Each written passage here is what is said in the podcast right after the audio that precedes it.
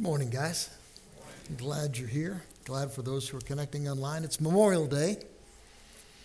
How many of you guys know someone, knew someone who died in the defense of our country? Family member, friend. It's a day to remember, isn't it? Just to give thanks that there are people willing to stand in harm's way. And as Jesus followers, just a reminder of the one who gave his life for our freedom. That's what we're here for. Now, you don't need to raise your hands, but let me ask you. How many of you guys have ever been tempted to quit following Jesus at some point in your life? Maybe you came close, maybe you actually did for a time and then came back, but how many of you guys ever thought about it? Or how many of you guys are tempted perhaps to quit right now? You don't have to raise your hands. Maybe you're wondering whether this that we're doing this morning is just a waste of time. Wondering whether all this talk about God, Jesus, sin, heaven, and all that stuff is just wishful fantasy. Maybe you think, well, it might be true, but is it worth the cost? Because the cost is a lot. Well, if you do quit, listen, where will you go? Where will you go? What makes more sense? What are you going to replace Jesus with? I think it's pretty easy to pick at God, Bible, Jesus, church, Christians, stuff like that. But where will you go? What makes more sense to you? Can I pick at that too?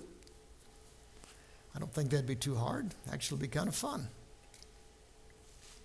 But it's an ancient question. People have always been attracted by Jesus, intrigued by Jesus, fascinated by Jesus. But when they really get what he says, when they really get what he's all about, when they understand what following Jesus is going to look like, what following Jesus is going to cost, many, if not most, quit. And it's right there in the Gospel of John. John says at this point, At this point, many of the disciples turned away and deserted Jesus. We'll talk about what that point was in a little bit. They quit. And so Jesus turns to his disciples and he says, are you going to leave too? And Peter says, well, where else would we go? Where would we go? I, I know your words are hard sometimes, Jesus. I know what you ask costs a lot, but you do have the words that give eternal life, and we have come to believe. And we know that you are the Holy One of God. It's a good answer. Now, I used to think that this verse was about belief. Do you actually believe in Jesus? But maybe it's not.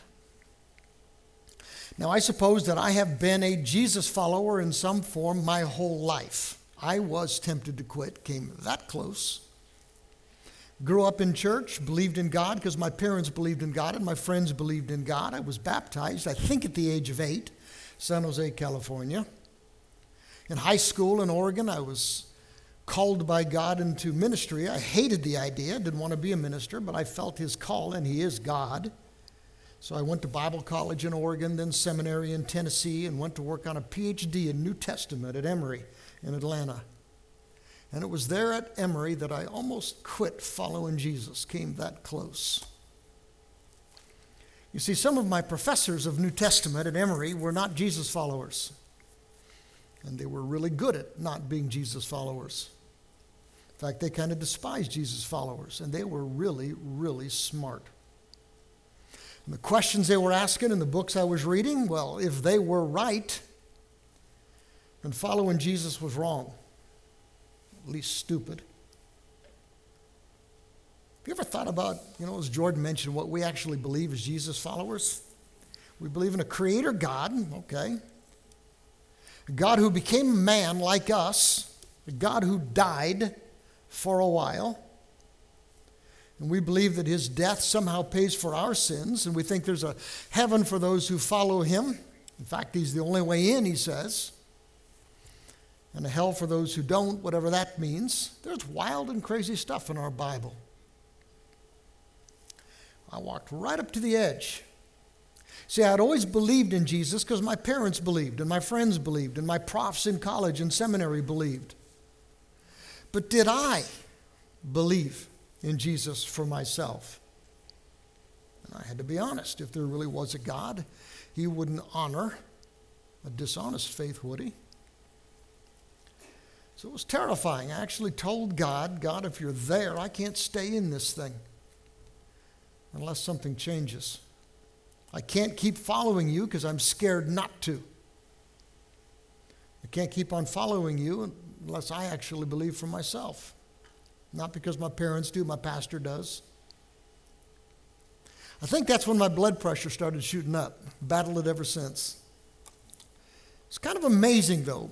Once I was willing to get honest with God, it's kind of like the blinders came off. I began to understand why I am a Jesus follower. Because the truth is, if you are as critical toward the critics as you are with the Scripture, Jesus wins. Where else would you go? Easy to pick at God, Jesus, Bible, church, Christians. When you start picking at the alternatives, that's what's crazy. How do you explain creation without a creator?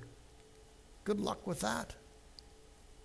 How do you explain our sense of right and wrong without a God? Good luck with that. I mean, I hear people say, I can't believe in a God who would allow such evil in the world. Well, without a God, how do you believe in a sense of right and wrong? Makes no sense. How do you explain Jesus? What do you think happened to Jesus that Sunday morning after they crucified him? How do you explain what happened to the disciples? I think it takes more faith to believe in the alternatives than to believe in Jesus. Bottom line, I've said this before, I don't have enough faith to be an atheist. And if Jesus really is the Son of God, it's kind of stupid to blow him off, isn't it? So, if you quit, where will you go? Ever since I came that close to quitting, I've been a rather fierce believer. I think believing in Jesus is way superior to any of the alternatives, but I can't prove it. I can't prove Jesus to you.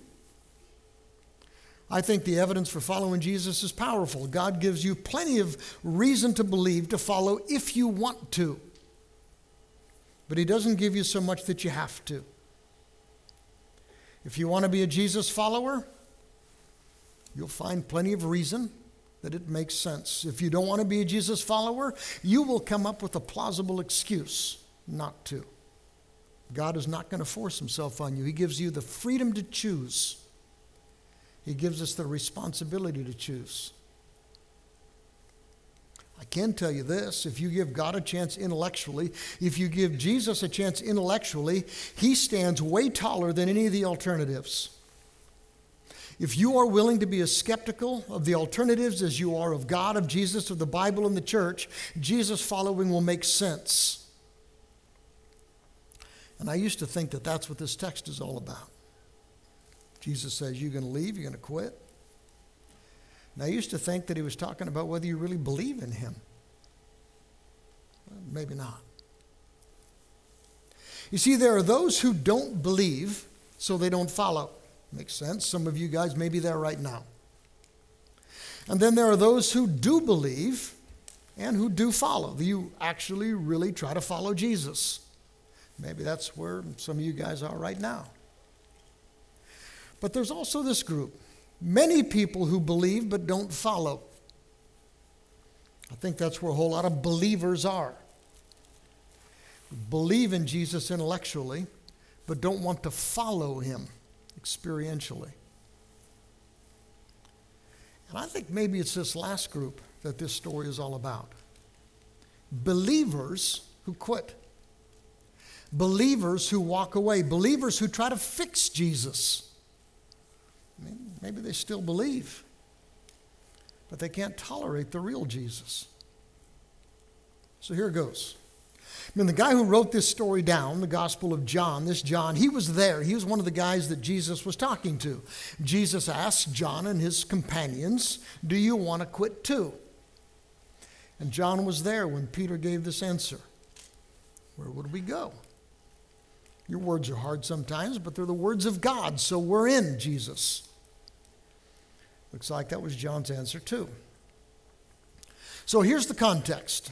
Here's what brought this thing about. Jesus feeds this immense crowd, this huge crowd with five loaves of bread and two fish. You've probably heard of that miracle before.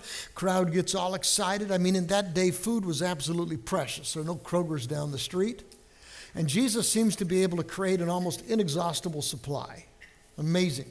So that's reason enough in their minds to make Jesus a king. For some reason, Jesus won't have it. So first he escapes to a mountain where he can be alone. Then he crosses the Sea of Galilee and goes to a town called Capernaum. Well, some of the people in the crowd that he had fed beat him to Capernaum, and they're meet him there, and they're begging him for more miracles, and Jesus started pushing back. He says, you guys want manna. You guys kind of think I'm like Moses, giving you manna. Well, I'm beyond that, guys. I've come here from heaven, and I am the bread of life, Jesus says. You don't need manna. You need me, says Jesus. If you follow me, you're never going to hunger again. If you trust me, you're never going to thirst again. It's not about bread and wine, Jesus says. In fact, what I came to give you is me. Huh. But instead of getting all excited, they get kind of squirrely. What do you mean you're the bread of life? You're the bread of heaven. We want real bread, Jesus. What do you mean you've come down from heaven? You're not from heaven. You're from Nazareth. We know your mom. We knew your dad. Jesus says, well, not really. I am the bread of life, and I have come here from heaven, and the only way that you're going to get there is to eat my blood, my flesh, and drink my blood. And we're told that a lot of the disciples kind of got weirded out. Many of the disciples, many who were sort of Jesus followers, were saying, this is hard. Who can accept something like this? It's too weird. Well, Jesus knows what they're thinking. He always knows what we're thinking. He says, is this offending you guys? Does this make you want to quit? Make you want to give up? And then he doubles down. Jesus doesn't back up. He says, what will you think when you see me go back up to heaven? Listen, guys, I am telling you how it is, Jesus says. And John, the guy who wrote the story, tells us it was at this point, that moment, that a lot of the disciples, a lot of those Jesus followers chose to quit. They walked away. It was a turning point in Jesus' ministry, kind of his pandemic moment. A lot of Jesus followers were like, we love the miracles, we love the excitement, your teaching was extraordinary. In fact, we thought you might actually be the Messiah, but this is too much. This is too weird. Look at you. Guy from Nazareth, dirty feet, scraggly hair, cut on his knee, wearing the clothes of a pauper, claiming to be the Son of God, telling us that we have to eat his flesh, drink his blood for eternal life. No. And that's where the story gets interesting, according to John. Jesus turns to his disciples, his core followers, and he says, you too? You're going to leave? Going to quit? Do you? And Jesus knew they're thinking about it. James is probably thinking to himself, maybe I ought to pretend I'm heading to the bathroom and just keep heading out the door, right? Thomas is like, you know, if we lose the crowds, we lose our cover because the, the guys with guns don't like Jesus. And this is going to raise the level of Jesus following, the risk of Jesus following, a boatload. And Jesus knows exactly what they're thinking. A whole lot of us want to be Jesus followers as long as we can dictate where he takes us. Or better yet, you know, we want to get out in front. But listen, guys, if he's God, following Jesus is what it's about. And he knows what you're thinking. He knows that no matter how long you followed him, whether for a week or a decade or almost sixty years or so like me, most likely the day will come when you think about quitting, when you think about walking away. Before you do, where will you go? What will you replace him with? Now, different things can serve as a catalyst. Sometimes it happens when there's a move or a significant life change. Move jobs, move schools, pull up our old anchors, stop our old habits. We either get out of the habit or we're surrounded by people now who aren't Jesus followers. And we kind of go along with the crowd just to fit in. Sometimes it happens when we go through a real rough spot in our life. Marriage breaks down, someone gets sick, work is tough, and God doesn't fix it. Finances crumble, you pray and you pray and you wonder where God is when it hurts. You're tempted to quit. Sometimes it happens when a Jesus follower hurts you or fails you, when a church hurts you or fails you. And guys, when you push the church away, you almost invariably push Jesus away too. Sometimes it happens because someone you think is smart throws questions at you about God, about Jesus, about the Bible, and you can't answer them. So you're tempted to quit. Sometimes you just kind of look back and take a fresh look at what we believe, and so much of what we believe as Jesus followers is counterintuitive. It's hard. Do you really believe this stuff? Sometimes you're tempted to quit because you want to do something that Jesus doesn't approve of. Tempted to sin. And it's hard to keep saying yes to Jesus when you start wanting to say yes to sin as well. Sometimes God gets in the way of me and my desires, so I look for reasons to push him aside, right? Is that where you are? Been there, felt any of those things, been tempted to quit, tempted to walk away, and And here's the deal, when Jesus looks at his disciples, he doesn't push on them to stay. Holy Spirit probably was. But Jesus wasn't arguing with them or begging them. He just says, you guys want to quit too? Do you? Really? And it's Peter. Now, if you read the stories of Jesus, Peter is usually the guy who says the wrong thing, right? Not this time. He says exactly the right thing. He asked the question that every single Jesus follower needs to ask before they walk away. Where'd we go? Where would we go? Yeah, it's hard. Yeah, Jesus, there are things I don't get yet. What's better? I know following Jesus sometimes seems quaint, archaic. That's what they're telling us. Times when following Jesus seems too hard. Things I can't figure out about this thing yet. Still need to ask the question, what's better? What are you going to replace him with, guys? Do you honestly think that that makes more sense, offers a better life either here or forever? Do you think you can outthink God on this one? Peter says, where would we go? I know this isn't always comfortable following you, Jesus. I, I know, Jesus, I do want to quit sometimes, to be honest. Some of what you say is really hard to understand. To be ruthlessly honest, we've considered it. Thought about our options.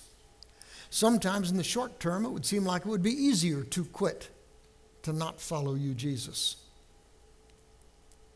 But when we consider our options as rigorously as we think about following you, where would we go?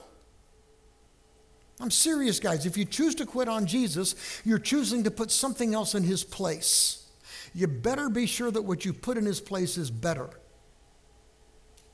Are you willing to question it as rigorously as you sometimes question your Jesus following? If you want to find a reason to quit, I've already given you a couple. But what are you going to quit him for? Let's compare the two, honestly. Peter says, we have come to believe, which means they didn't start out believing. We have come to believe. They had their doubts. They weren't always sure, but we have come to believe. More than that, we have come to know that you really are the Holy One of God. We've listened to you teach Jesus. It's unparalleled. It's not even approximated.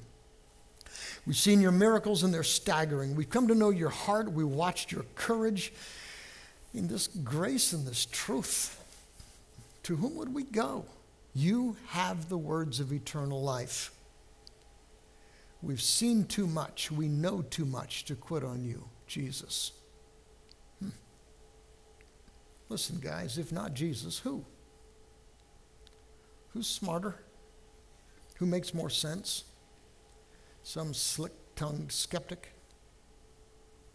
If not this, what?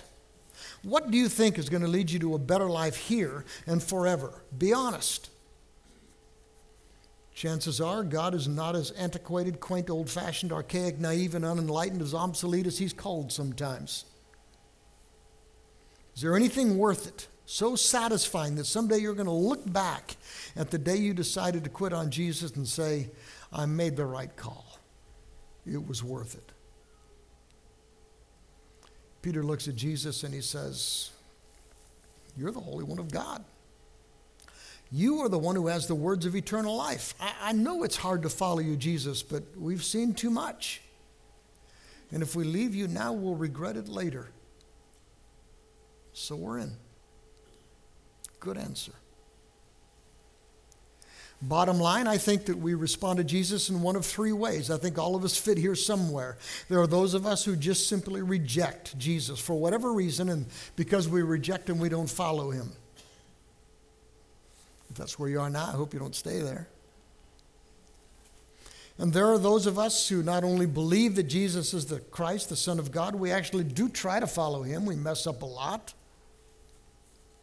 We try to follow him when we understand him. We try to follow him when we don't.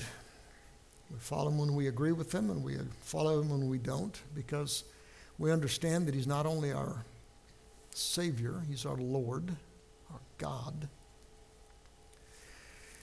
And I think that there are probably some in the room, maybe a lot of us in the room, who think that Jesus probably is the Christ, the Son of the willing, living God, and we're willing to follow him as long as we like where he's taken us.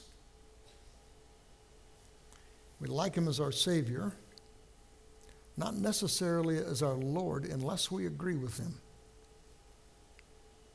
And here it is, guys. This is the most dangerous place to be spiritually. It's even more dangerous than this.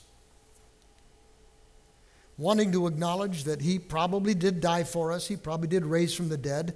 He probably is a viable way to heaven. Sometimes he's over the top, right? Sometimes what Jesus asks takes us out of our comfort level. Sometimes it's kind of like he isn't woke enough for us. That doesn't work, guys. If he's God, if he's our Lord, we don't get to dictate the agenda. Jesus says, I am the bread of life. If you come to me, you will never hunger again.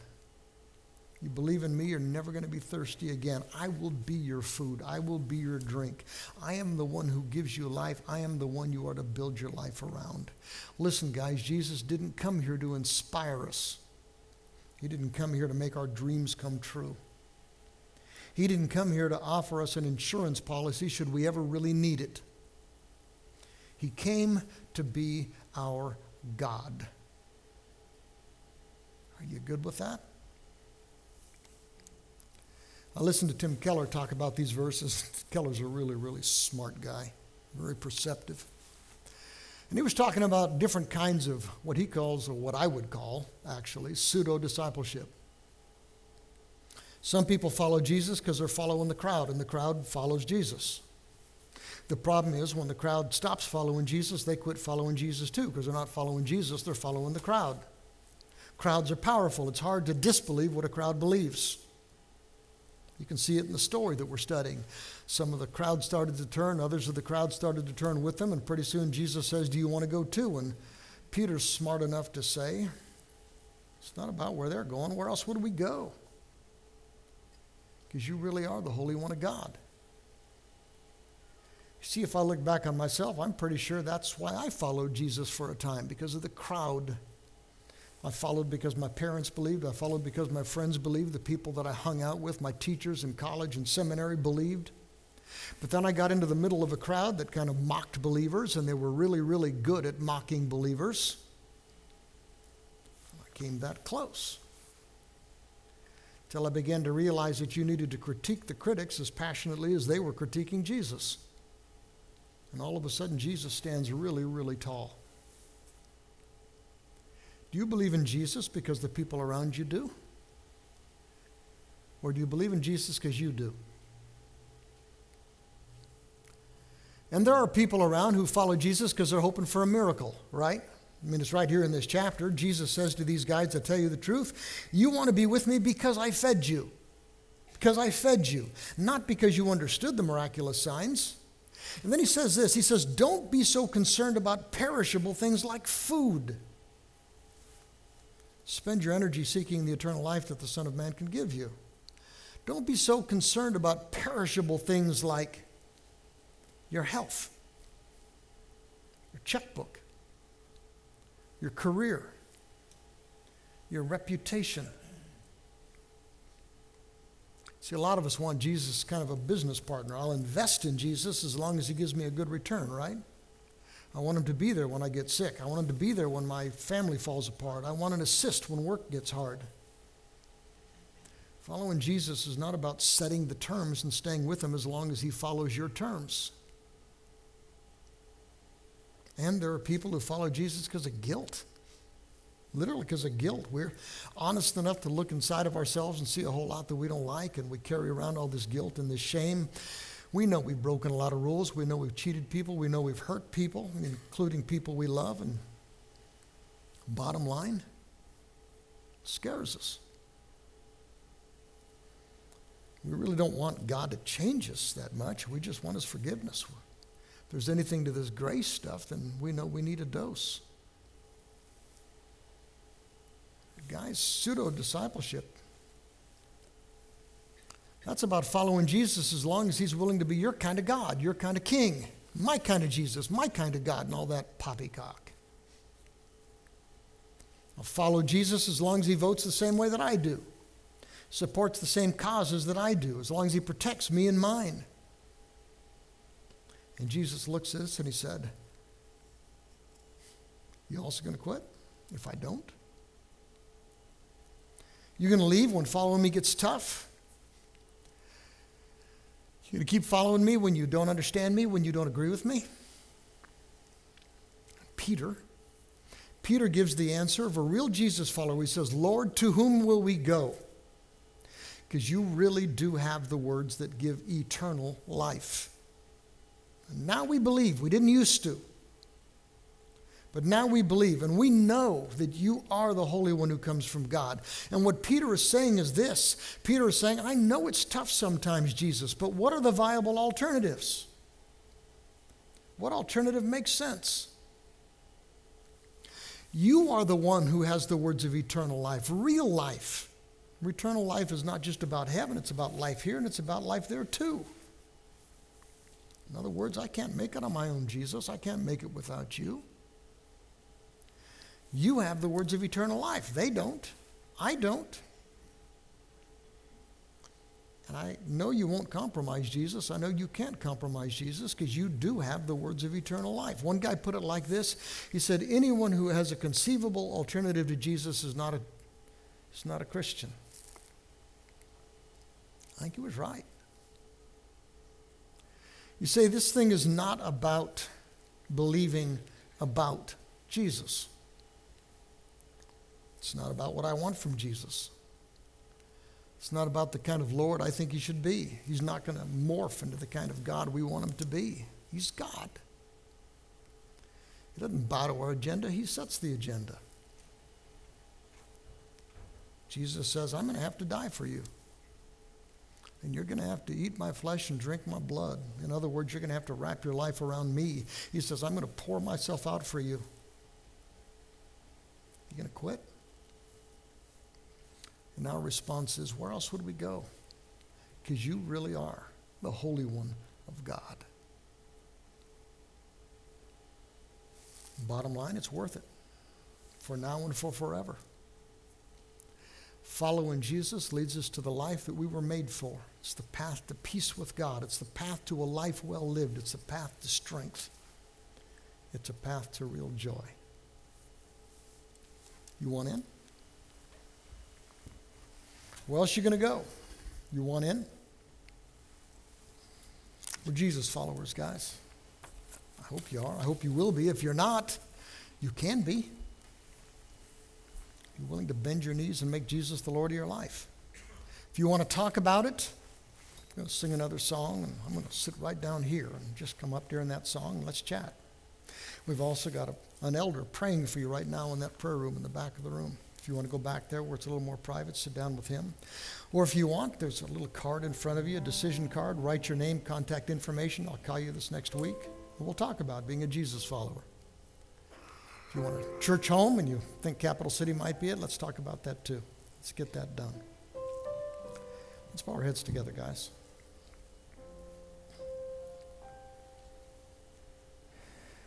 This is an amazing thing that we're part of. It's an amazing story that we're part of, and this is our story.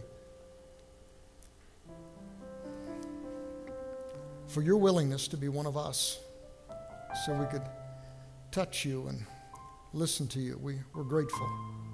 For your grace, we're grateful. For the sacrifice that you made for us in Jesus, we're grateful. Help us to have the wisdom and the courage to bend our knees and be people of God. We love you dearly. In the name of Christ we pray. Amen. Let's stand as we sing.